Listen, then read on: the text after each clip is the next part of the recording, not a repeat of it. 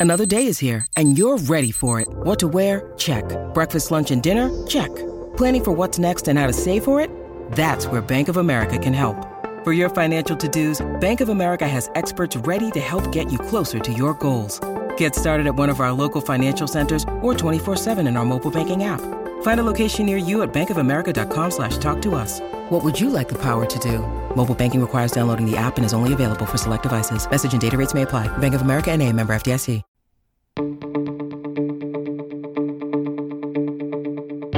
This is the Cubs related podcast presented by CubsInsider.com. My name is Corey. I am joined, as always, by Brendan, and we are coming to you on Wednesday, September 8th. The Cubs and Reds finishing up a three game set at Wrigley Field, and Brendan, Frank Schwindel, Chicago Cubs just keep on winning. Frank Schwindel has the highest weighted runs created plus since debuting with the Cubs in Major League Baseball. So, Corey, Frank Schwindel is quite literally the best hitter in Major League Baseball on the Cubs. Can you believe well, that? okay. That feels like selective sample size choices, it's but a stat. technically it is true, so I'll allow it. Yeah. In a, a, specific span, yes, he's the best hitter in baseball. Some are saying in the In history baseball, of correct, baseball, yes. maybe. Yeah. So, um, yeah, but the Cubs just keep on rolling. They they found like a little bit of a groove for themselves, and you can kind of hear it in some of the quotes, like from Willson Contreras talking about how there's kind of a renewed energy.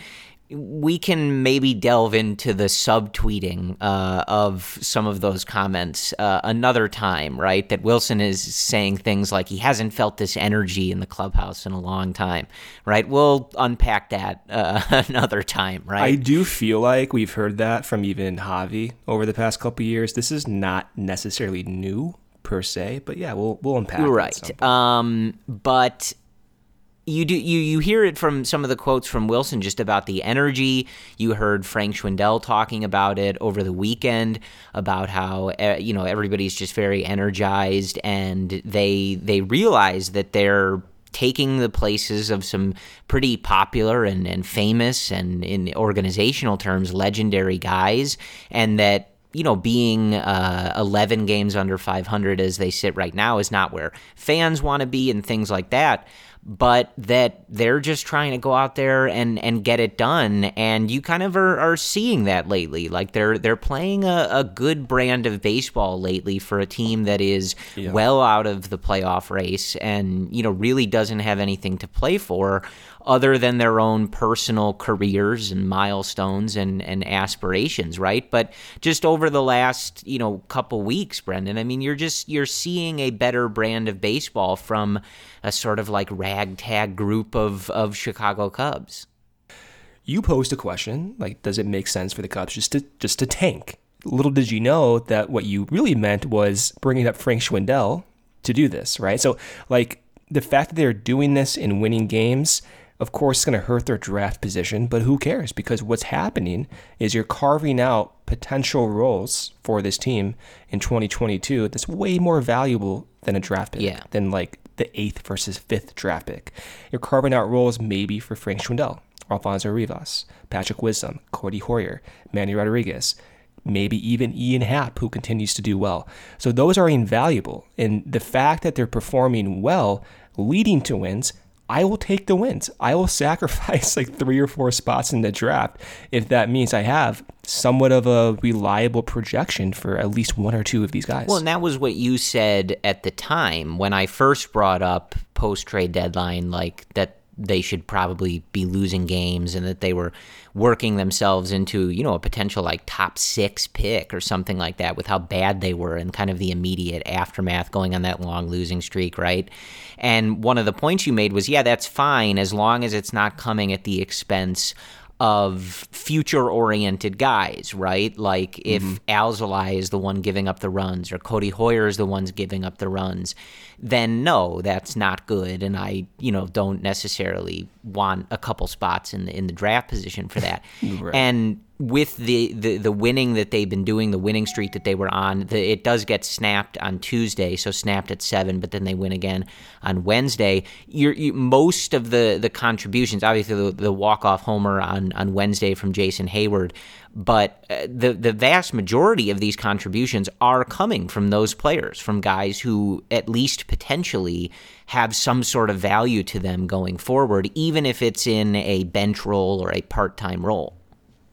And those are valuable roles. I think that's what gets underplayed. Like, look at how much effort and resources the Cubs have had to expend to get a middle reliever, to get a bench spot. Think about the money spent on uh, Descal, I don't know why I'm saying his name, but stuff Think about all the effort on other second basemen who were the worst in professional baseball.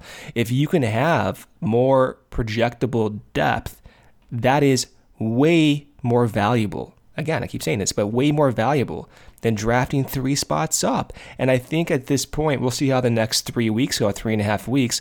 But at this point, it's my perspective that I, I, I think you have several candidates that could be in the conversation as complementary pieces for next season.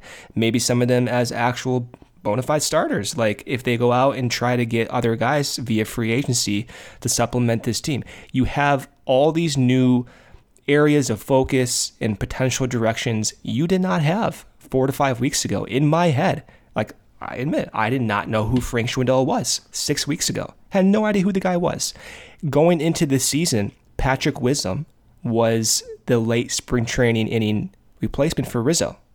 like no one expected any of this. And we're going into this offseason potentially realistically talking about both those guys as major contributors for this 2022 team, Corey. It, it also, I would be remiss to not just point out, like, the Reds come into this series, like, desperately fighting for their playoff lives. I think the Padres overtook them for that second wild card spot, but it's by like half a game or a game, and it's really clustered with like the Phillies, the Cardinals, the Mets, like a bunch of teams, like, kind of vying for that second spot.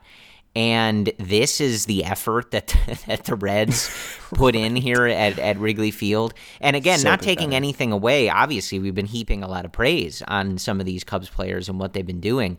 But man, I mean, this is if the if the roles were reversed, and we've seen this plenty of times in our life, Brendan, where the roles were reversed and the Cubs needed to win games against the Reds, and you go into a series thinking like, yeah, this team stinks. It isn't good. And this is where we got to pick up these W's if we want to make the playoffs. And this was not a not a good effort from the Cincinnati Reds if they are aiming to be a playoff team. And and maybe maybe um, this is you know like I said we've we've experienced this a lot with the roles reversed so uh, this doesn't exactly make up for some of the past uh, Reds spoiler efforts I don't think uh, but it's it's it is nice to you know you knew going into the series the Cubs had the, the the opportunity to make things harder for the Cincinnati Reds, and I don't think any of us like the Cincinnati Reds, so I'm glad that they did.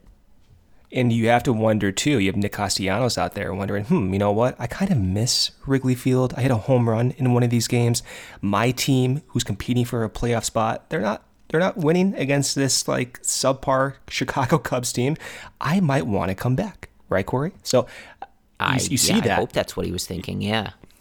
Yeah, I mean, I think anyone, everyone at this point would be interested in a, a Nick Castellanos reunion, but the Cubs have a legitimate chance to continue to play like the spoiler role. They have a lot of teams that are uh, upcoming in their schedule that are in the race. You have the Giants, for example, coming to Wrigley this weekend, and uh, among other notable events that series. I mean, the Giants are competing for a division with the uh, the World Series less this century Dodgers team. So they have many more opportunities, Corey. And I think it's a good learning experience too. Like imagine having Alzolay come in in a late high leverage moment and facing these teams in competitive environments. It goes back to Tommy Hottovy's point too, where maybe this type of environment will propel and nudge Alzolay to do things he normally would not do as a starter that he can then carry over into a starter role next season. So it's it's going to be fascinating. I, I, the season has gone by, especially the last six weeks, way faster than I thought, and I'm finding myself like watching all these games I, I, I did not, I said this before, but I did not anticipate this. I'm watching all these games and following Happ and Wisdom and Ortega and Schwindel and Heuer, all these players very closely that have legitimate chances to be big time contributors for next year. It's it's a weird place to be in. It doesn't feel the same way as like the 2014 or 2013 Cubs felt. Like I feel as if we have so many more guys we're monitoring that are realistic guys for the the immediate future. Not going to uh, recap the games as you know as in depth. We we don't really do that anymore since the results are not. Uh, paramount to all of our mental well being or anything like that. But uh, as it was, it was a 4 3 win on Monday for the Cubs, reversed the score on Tuesday for a Reds 4 3 win, and then 4 1 the final with the Jason Heyward walk off in the 10th inning on Wednesday. So the key apparently in this series was scoring four runs, as the winner in all three games scored exactly four runs. But diving into some of the specifics, Brendan, want to start uh, with uh, you know a familiar place to start in a lot of these podcasts, and that was Monday's starter, which was Justin Steele. He goes five innings, four hits, three earned, two walks, and four strikeouts on 78 pitches, and he was really rolling in this game. This looked like it was going to be that like okay, here we go, like this is the one kind of start. And it and it really might have been it just fell off the rails a little bit in the 6th inning. And you know, but to watch him put up zeros uh, through the first five innings, have that pitch count on a, a relatively efficient track, it it really started to feel like okay, like this is really interesting. Like, is this the kind of start we look back on as as maybe the the Pat Hughes turning point in this experiment with Justin Steele as a starter? So, anything that you saw, and you know, in particular, like from my perspective. I think this was fine. And I, I think Andy Green, who's still managing uh, with David Ross out at home, with COVID, like he noted, like, you know, the, the, the stretching out process is still going on for Justin Steele. So things looking really good. And then as he gets toward that 70 pitch marker into the sixth inning, you know, pitching this deep into games as a starter for the first times in his career, right? Like that's okay and, and kind of to be expected. But the fact that we even got to that point, I think for me was was really exciting on Monday. I don't think the Reds properly had the scouting report against against Steele. What I mean by that is because Steele threw in this start the most curveballs he ever has thrown in a professional start with the Cubs. So he was primarily using four seams and sliders, even recently out of the rotation. This start, he switched it up. He threw 20% curveballs. And if you look at the heat map or where he threw those curveballs, most of them, not most, but a good majority of them, they were mislocated curveballs. They, they were not properly commanded. But you've known from other guys in years past that's okay. If your stuff is so good and it plays up, you can get away with suboptimal command. And one example before this year and throughout many of the Cubs' uh, golden years was Jake Arrieta, who often didn't have the best command, but his stuff was so nasty, that release point was so nasty that he got away with it. So the fact that Steele threw so many curveballs, it was his main secondary pitch for the first time again as a starter that's that's progress. And whereas in his previous start before this Reds outing, he was throwing heavy sinkers. We've been following this. In this start against the Reds, he went back to that four seam, and he was mainly a four seam sinker curveball guy. Still threw quite a bit of sinkers, and his command of that four seam was really good. So that's where I think overall he had his success because he was able to set the table with his fastball command, and he got away with some breaking pitches that were not the best. And the Reds, they just missed it. Maybe when they're on a hot streak, they would not have missed it. But this is all to say that when his command, when Steele's command with that fastball is on, he might have more wiggle room to get away with some some some suboptimal command with those breaking pitches. It's a step in the right direction The first step as a starter was throwing more sinkers. He never did that before. The second step for now appears to be maybe trying out more curveballs. And he did that against a Reds team competing for a division, and he did so mildly successfully. It's still a work in progress. He still has a potential significant role for 2022. And it's not going to be an overnight, you know, snap your fingers type transition for him. This is part of the growing pains. This is part of the development. And to see him continue to use different pitch types, different sequences, no matter who he's playing against a competitive team, that that mentality, that mindset, that's also what you want as your starter. So all in all, Steele mostly four seams, still a lot of sinkers, and he threw for the first time in his career as a Cub more uh, curveballs and sliders as a starter. Yeah, and obviously we're watching this from afar, but love the attitude that he has out there on the mound. When uh, Andy Green came to take him out of the game in the sixth the other night, he took like you know one of those kind of like long laps behind the mound yeah, and was that. you know visibly pretty pissed. I, I don't think at Andy Green. I think at himself that he had that start kind of rolling along and it, it fell apart a little bit and he wasn't able to get out of that inning.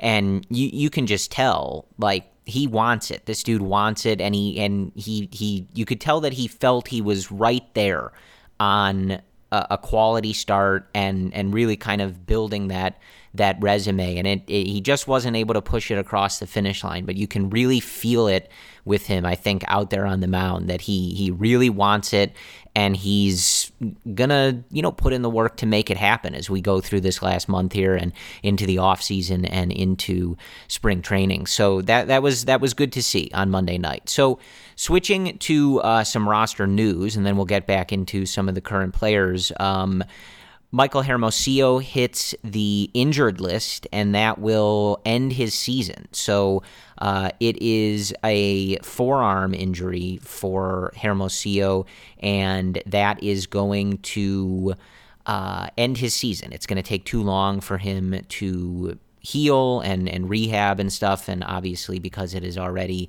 September, there is not more than a few weeks left in the season. So disappointing, Brendan. I mean, yeah. you, you were hoping to get a longer look at him. Um, obviously, this sort of informs why he wasn't playing over that last weekend. So at least we have some explanation on that. Doesn't necessarily explain the, the prior portions where he wasn't playing. And I, I think, you know, that's kind of why I was bringing that up all the time. Like this is one of those examples where it's like, well, I wish he had played as often as he could have when he was healthy because now he's hurt. So, you know, that's kind of why I was bringing that up all the time. Although I guess tonight, as Jason Heyward hits a walk-off home run, I don't know that David Ross is going to care uh, that I wanted to see more Hermosillo, right?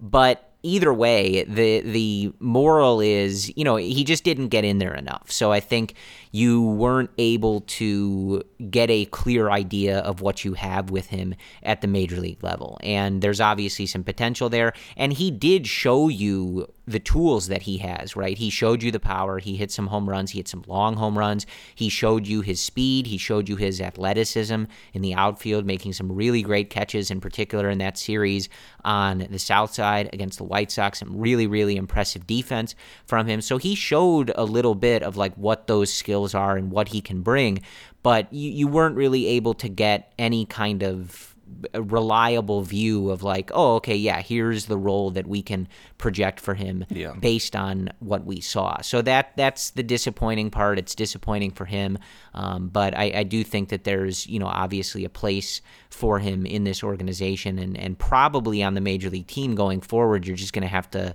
find another time to kind of get that look at it. Well, the concerning part is he's out of options. So unless he makes a team next season, then they're going to have to try to find a way to get him through waivers back into Iowa and then get him back up to the bigs if they end up wanting to hold on to him. It's, that's that's a tricky situation with Hermosillo. You wanted more of a sample to be able to take that risk, go into opening day and be like, okay, you know what? Like this is our 26th guy.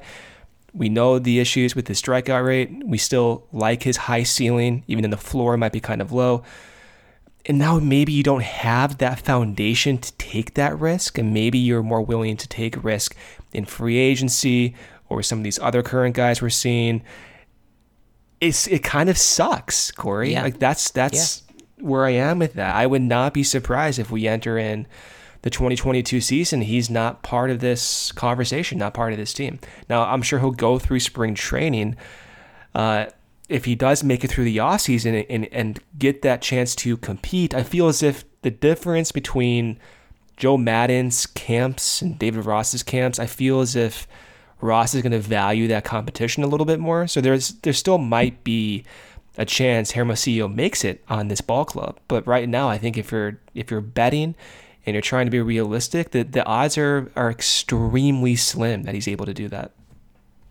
Yeah, it's it's disappointing all around. I mean, obviously, it's it's no good when anybody gets hurt and stuff like that. But just a shame for Hermosillo because he gets called up, he gets this opportunity, and you know, even though he wasn't drawing the starts every day like we were kind of hoping for, you know, you still had uh, a few weeks here until the end of the season where there was obviously opportunities for him to be getting in there and showing what he could do. And now, obviously, he's not able to do that. So that's disappointing uh, for him certainly, and and for us as fans who were kind of looking forward to seeing what he was able to do. So alas, that is uh, how that experiment ends, at least for now. So. Continuing uh, with things that went on in this series, uh, we we had talked about his role a little bit, so we don't have to go too deep into this. But another one from Alec Mills, another quality start from Alec Mills. Six innings on Wednesday, four hits, one earned, one walk, and three strikeouts. Season ERA is just a touch above four at 4.09. And an interesting stat from um, friend of the podcast, Jordan Bastian from MLB and Cubs.com. In his MLB career, after tonight's start on Wednesday, Mills now at a 3.81 ERA with 144 strikeouts and just 44 walks in about 175 innings as a starter. As a reliever, he has a 5.24 ERA in 25 career games coming out of the bullpen. So, if you're looking at his career numbers, they're going to be a little inflated by the work that he's done out of the bullpen. And of course, that's a much harder role. He was often occupying uh, cleanup spots, you know, coming out of the bullpen to just throw a few innings in uh, blowout games or a swingman, you know, looking to bridge the gap from a starter to the back end of the bullpen, throwing a couple innings at a time. So a tough role for him. But when you're looking at him as a starter, Brendan, like the last conversation we had about him was this guy has got to be in the conversation to be in the rotation. He he was maybe in that role coming into spring training in 2021. You didn't make that choice, but at some point he has just done everything. He's checked all the boxes for you to at least be a back end of the rotation guy. And you look at the numbers and you'd be thrilled if this was the production you were if this if he was your 5 in 2022, you'd be thrilled with that. I mean, he's arguably been the best starting pitcher on the team, Brendan, Right. in in 2021. So another really good one on Wednesday, and just continuing with what we already talked about. That like Mills, you, you've got to give him a spot. I think at this point, unless you're going to vastly overhaul your starting rotation. If if the front office and the ownership want to spend a bunch of money and go get us five, you know, top of the rotation starters or four to go along with Kyle Hendricks and whatever they want to do, right? Go ahead. But that's probably not going to happen. So I think he just continues to stamp that argument home that like this one of these spots had better be mine. Even if they go out and get two free agent starting pitchers, he still should be in this rotation. At, at, th- at this point, things do change, but he deserves it. And not only does he deserve it, but the pitch mix makes sense. If he's your number five starter, let's say in these hypothetical scenarios, even though we hate doing this, but let's say for the sake of an example, you have Kyle, you have two free agents in the rotation, and then you fill out the rest with Alzolay, Mills, and then Steele kind of going into that mix, into that discussion. M- Mills is a, a borderline stable, projectable piece. Again, this might come up a lot during the offseason, but in the competitive years for this Cubs team, they didn't have a reliable starting fifth pitcher. They went multiple years without that. They had Dan Haren making starts for this team out of that spot, out of that fifth spot. So if he goes into your year as your staple in that fifth rotation spot, that's a good scenario to, to be in. And what I like most about Mills right now, especially in 2021, is that he's having success on every fifth day for different reasons. He's not the same type of starter that we saw in 2019. He's a little bit similar from 2020 when he was kind of breaking through, but from his years past before 2020, this is a new pitcher, and you can say the same about mostly every pitcher underneath Tommy Hottovy's uh, direction. With Mills, what's so fascinating about him is that he's on a game to game basis changing his pitch mix up drastically. For example, against the Reds uh, in his last start, he threw the most changeups as his primary pitch than he has in any start as a Cub. He led his 73 pitches with changeups. He threw a changeup 32% of the time. That's the most of any of his pitches again. That's wild. And then he complements that with a sinker. He threw a sinker 30% of the time. And then he's like, all right, well, I'm going to going to show my four seam just to show it then my curveball, then my slider, and he threw all those pitches above 10% of the time. So this is a, a legitimate five pitch mix guy that on one night he may be like, okay, I'm gonna throw heavy four seams. A different night, I'm gonna throw heavy sinkers. A different night, I'm gonna lead with my slider instead of my changeup. It's hard to scout and prepare for a pitcher like this.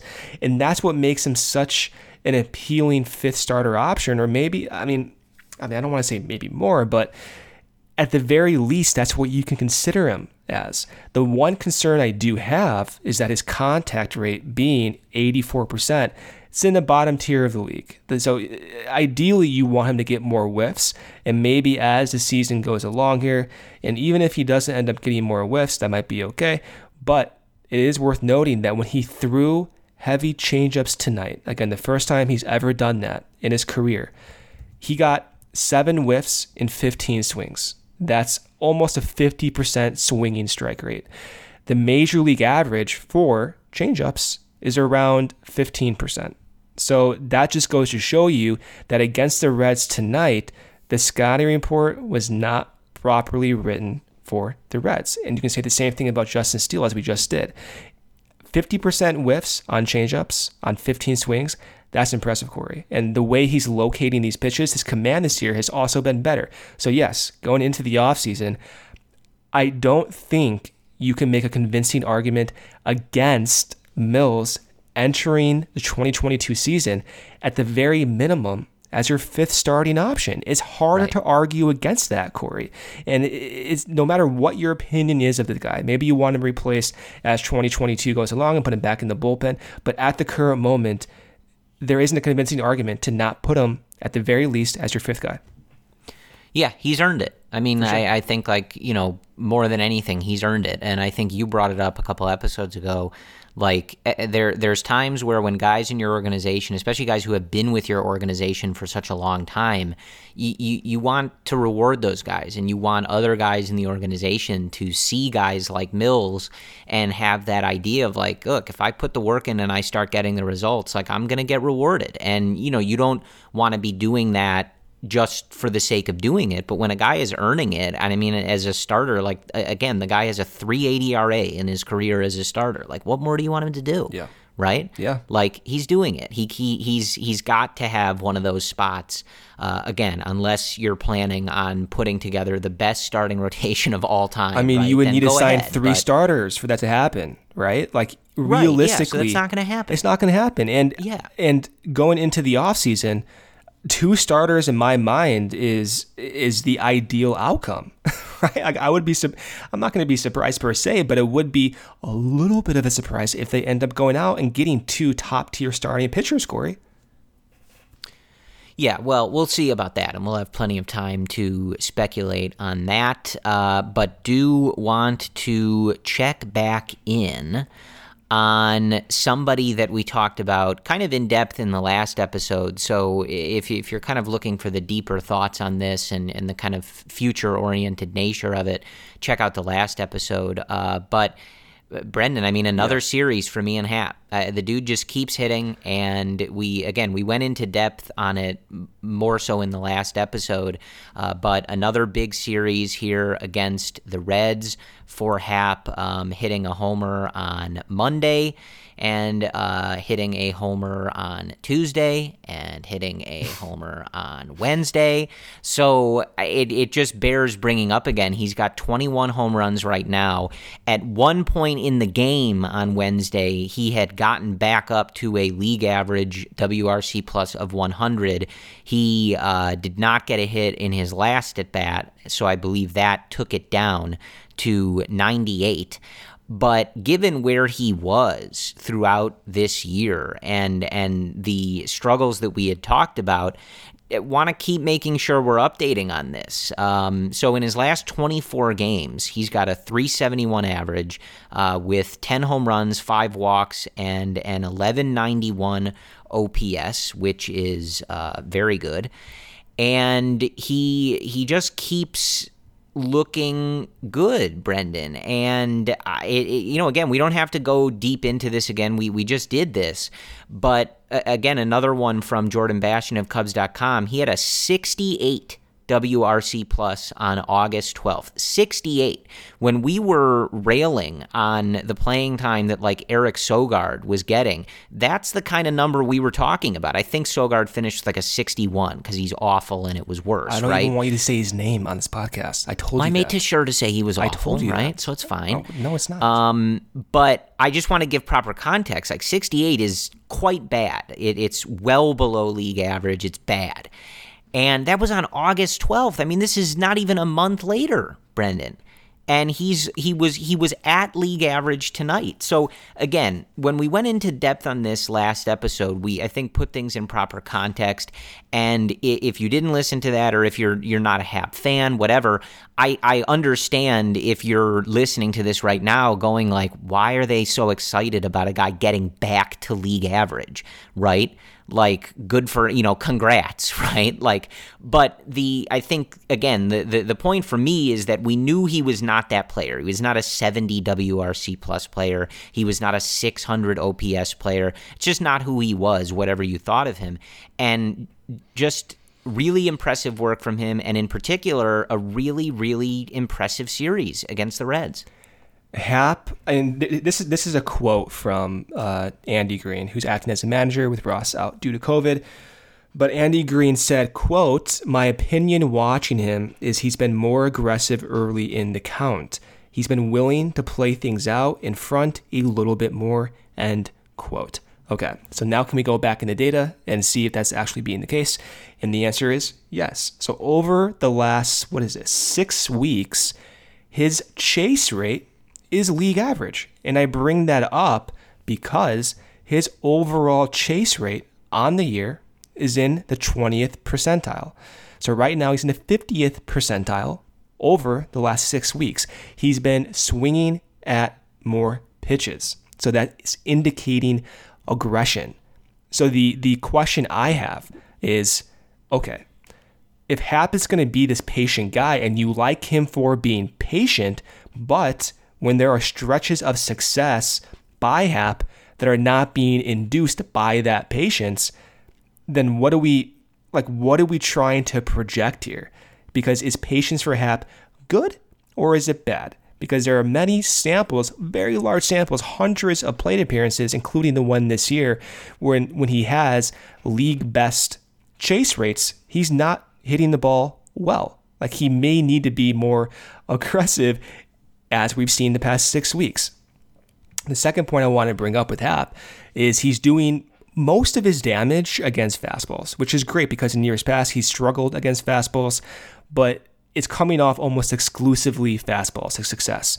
His slider uh, run value over the past six weeks is still in the negatives. So you ideally would like Happ to be still having the same type of approach in terms of having that discipline, but also, in addition, able to hit more than just like primary fastballs. It'd be great if he can also hit those secondary pitches, those, those breaking pitches. And at least to a different point with Patrick Wisdom, earlier in the year, especially in June, he was hitting all pitch types. And that was indicative, for my opinion, that he can adjust not only over the long haul, perhaps, but also within the game that can lead to some success that is not really highlighted by most players. Most players in that tier may not be able to hit against all pitch types, but Wisdom so far in his current stint with the Cubs has been able to show that. So this is all to say with Happ that yeah, it, it is encouraging to see him do this, and it is encouraging that his weighted runs created plus is almost league average now, but it's not really drastically moving the needle for me. That being said, I kind of put him in the same bucket as I do with Schwindel and Wisdom. Maybe Schwindel and Wisdom are in a little bit of a, a different bucket, but they're right next to each other. And what I mean is, if the Cubs go out and, and get a few, you know, big time free agent bats and use Happ as like a complementary left fielder, for example, I'm fine for that. But if you're going to go into the 2022 season as you did in 2021 with Happ as your leadoff starting center fielder, I'm going to have an issue with that because that's not a really a reliable projection at this point. At this point, you want to try to mitigate some of the volatility that we've seen over the years past, especially in those projections. And with Happ, even with this hot streak, I'm not sure if it's doing it for me. Like I'm, I'm, I'm very impressed he's able to snap out of it this fast, but there still seems to be quite a bit of work left to be accomplished, especially mirroring and matching what he's shown to be a plus in his discipline with his success. Because right now, his success is not being driven by that discipline. Complimentary guy in the mix in you know the outfield rotation, whatever. I think that's fine, but uh, you know, I I'm certainly not viewing him as the player that we've seen in August and September. I think is like basically the conclusion. There's more to it, right? And so I'm not giving him a job or a role based on just this sample right. here. I mean, it's they kind of they kind of did that last year though, right? They gave they gave him the leadoff starting center gig based on well, but months. but I think that I think that was different because he had never had a stretch that was as bad as he had at the beginning of this year. I mean, coming into uh, 2021, you know, he was still a career 800 OPS kind of guy, right? Like we had yeah. never seen this from him.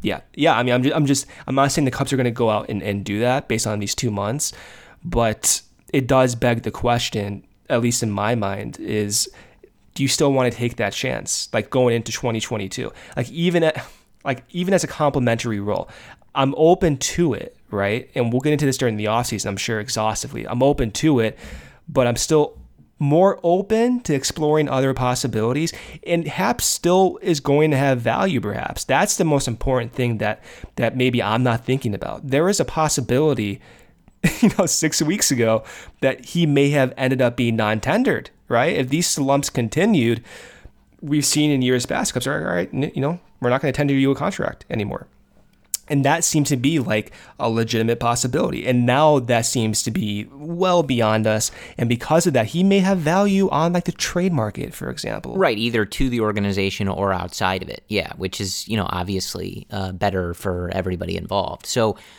yeah, that's that's where we are on Happ. But you know, really, again, like I, I, I don't know that anything we see in this last month is is going to change kind of our overall conclusion on it. But absolutely, do props to him for turning things around yeah, and you know just continuing to hit the ball really well, put together really good at bats, plate appearances, and deliver for this team on offense uh, over the last month plus here. So.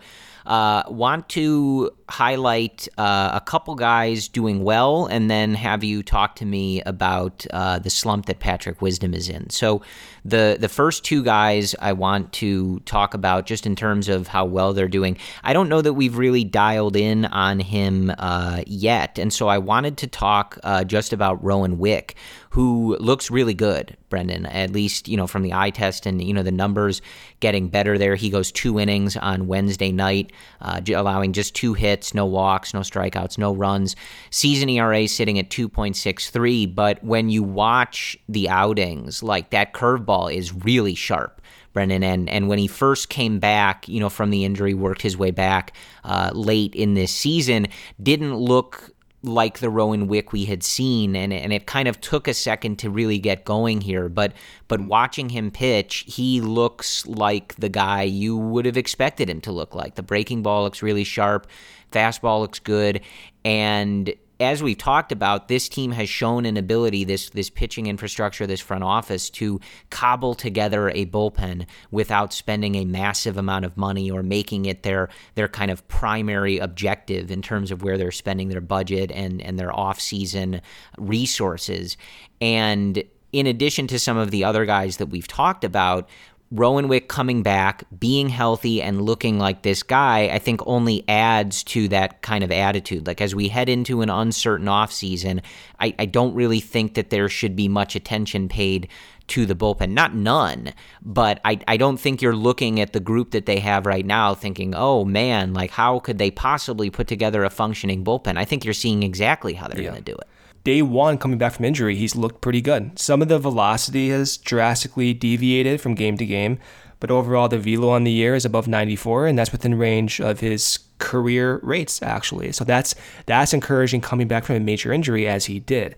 Also, what's noteworthy about Wick compared to his debut with the Cubs a couple years ago is that he started to use a, a, cutter more. He's using a cutter over 10% of the time, in addition to that spike curveball and that four seam.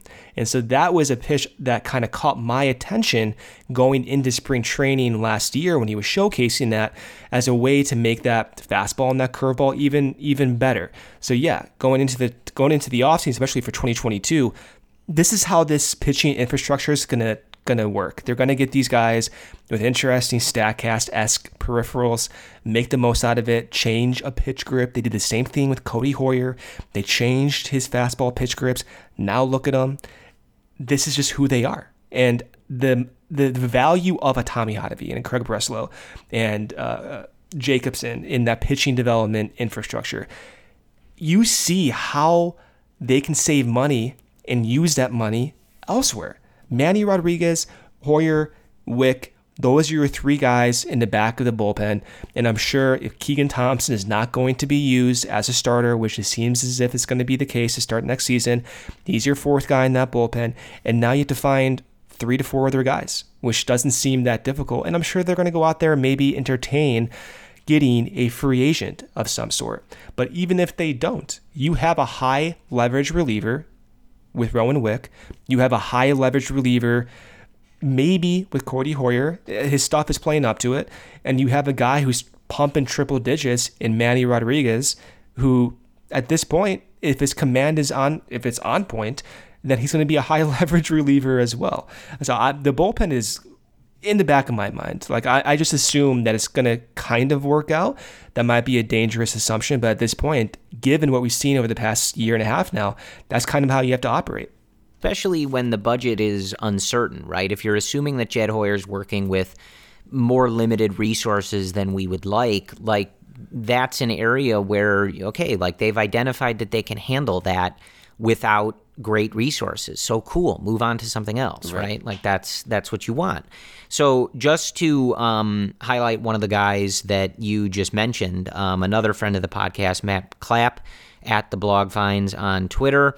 Codi Heuer, a 0.90 ERA in 20 innings pitched for the Chicago Cubs that one feels like you know again like i wasn't on the phone seeing what the prices were for craig kimbrel who else wanted him what the packages were.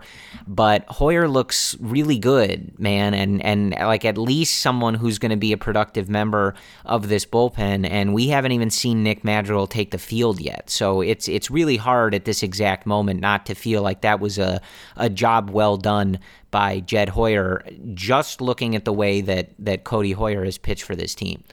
And when Heuer came over to the Cubs, he was throwing a fastball very differently with his time as a White Sox. And so he came over to the Cubs pitch lab and he changed his grips. And Hotovy said he throws not really a primary four seam or a primary two seam. It's almost like a hybrid based on the, the differential pressure on his on his on his fingers.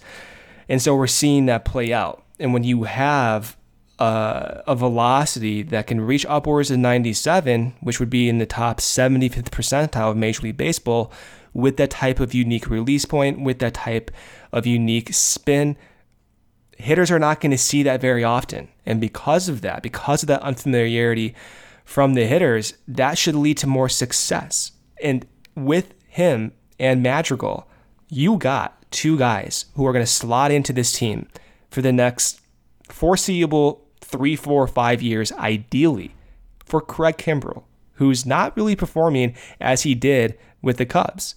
So it's it's it's it's funny because the the perception during that time that I felt was, oh, you know, you didn't get like the super high ceiling guys, and that's fair. That's a fair critique, I guess. It depends on what you want, but you got back probably the most projectable package of players you could possibly ask for. You're going to get back maybe a leadoff hitter, the the most contact oriented hitter in Major League Baseball, and now you're going to get back a reliever for the next five plus years who can slot in in your bullpen and maybe do so towards the back end of your bullpen.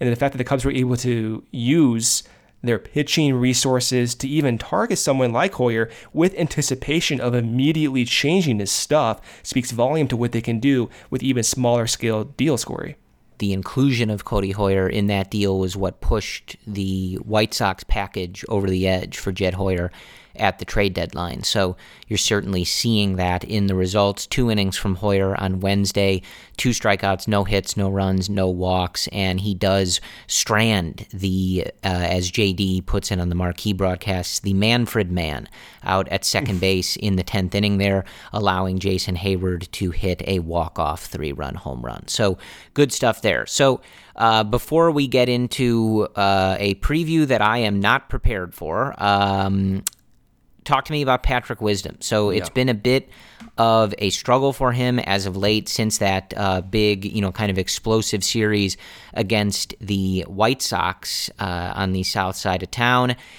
And he is stuck, Brendan, on 25 home runs. As you guys might remember, 26 would tie him with uh, the, the the reason that I'm not prepared for the uh, San Francisco Giants preview in a few moments, uh, Kris Bryant at, at 26, uh, and so he figures to tie it and break it within. You know, he's got plenty of time here, and just the the, the pace that he had been on.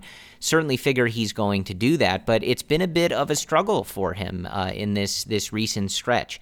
So anything you're you're seeing from him, and I guess can you can you put it into to terms of just kind of who he is overall as a player, right? Because we've talked about how, you know, kind of like we did with Alec Mills, you know, that the way he's played, the way he's performed, he has sort of demanded that you give him an opportunity in 2022, especially if if your budget is not overflowing, right? Like he's done everything that you would have asked for him. He's still a contender to be the rookie of the year, all that. But what is what does that all look like and how does this stretch that we're seeing kind of inform who he is overall?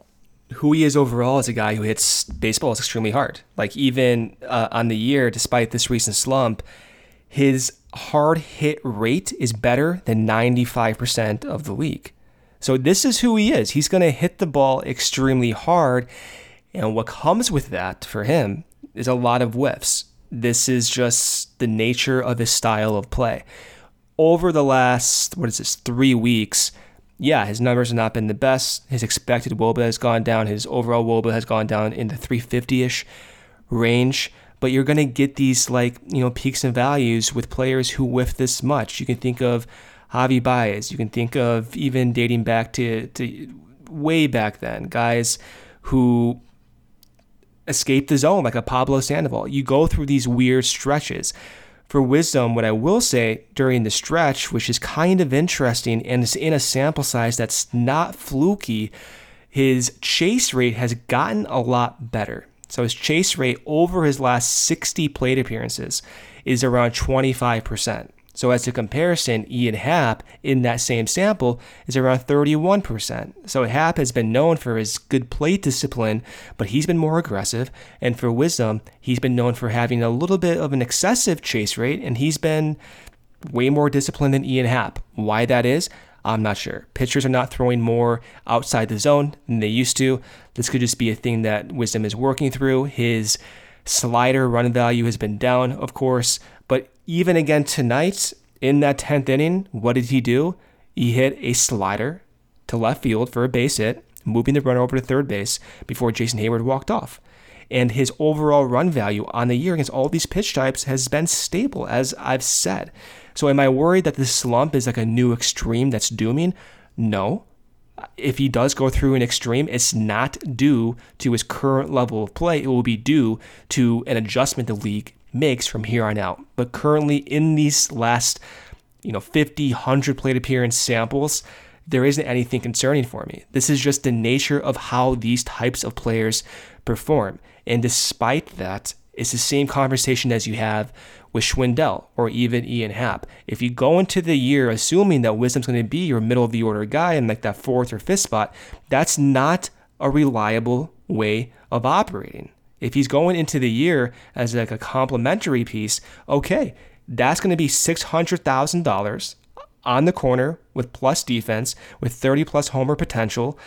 And now you can use that money elsewhere to supplement your team at shortstop, in center field, in the rotation. And so that is insanely valuable. And this type of slump, if you want to call it that, it's not being guided by any extreme whatsoever. And we could be having a completely different conversation about wisdom in 10 days as we've been doing the entire season. I've just been waiting for him to tie the record and, and break the record. It's just one of well, those. He may do it's, it with uh, Kris Bryant in. Oh attendance. well, wouldn't that be something? I don't even know what to think about that. I don't like it. I hadn't thought of that beforehand. you may be like there. yeah, I, I am going to be there. I'm going to go to these games, and you go. To, you go to all three games. I'm for sure going to go on Friday and Saturday. We'll see uh, if I'm tired of sitting in the stands and sobbing as he comes up every time. Yeah, but, after ten plate appearances um, KB. Yeah, I mean, you know, look, especially like I didn't get the opportunity. I wasn't able to go when Jon came back uh, with the Nationals earlier this year. And we're not going to see Anthony and Javi this time around. So, um, yeah, got to be there. Got to be there for KB. I mean, he deserves it. And I, I, I don't know what the crowd is going to look. Like. It was very sparse for these Cincinnati games, so not really sure what that's going to look like. But uh, yeah, he deserves it, and I'm hopeful that there are a lot of other people that are going to go and make sure he hears it. All right. Um, well, let's preview the series then. So, Cubs, Giants, beginning Friday. 1:20 p.m. afternoon start time. Your trademark afternoon 1:20 p.m. On a Friday afternoon. Uh, Kyle Hendricks on the mound for the Cubs on the year 14 and 6, a 4.65 ERA. The Giants have not announced a starter for that Friday game. On Saturday, they have announced a starter. Kevin Gausman, perhaps a future Cub, we'll see, takes the ball for the Giants. On the year, he is 13 and 5, a stellar 2.58 ERA. If you're watching these games, look at that splitter. It's perhaps the best splitter in modern baseball history. I mean that with no hyperbole. The whiff rate, the movement on that pitch, absolutely disgusting. Uh, his counterpart that day will be Zach Davies, who absolutely sucks. I cannot wait for him to be off this team. On the year, he's 6 and 10, a 5.16 ERA. No offense to Zach Davies or whatever, but uh, not enjoyable to watch him play this year.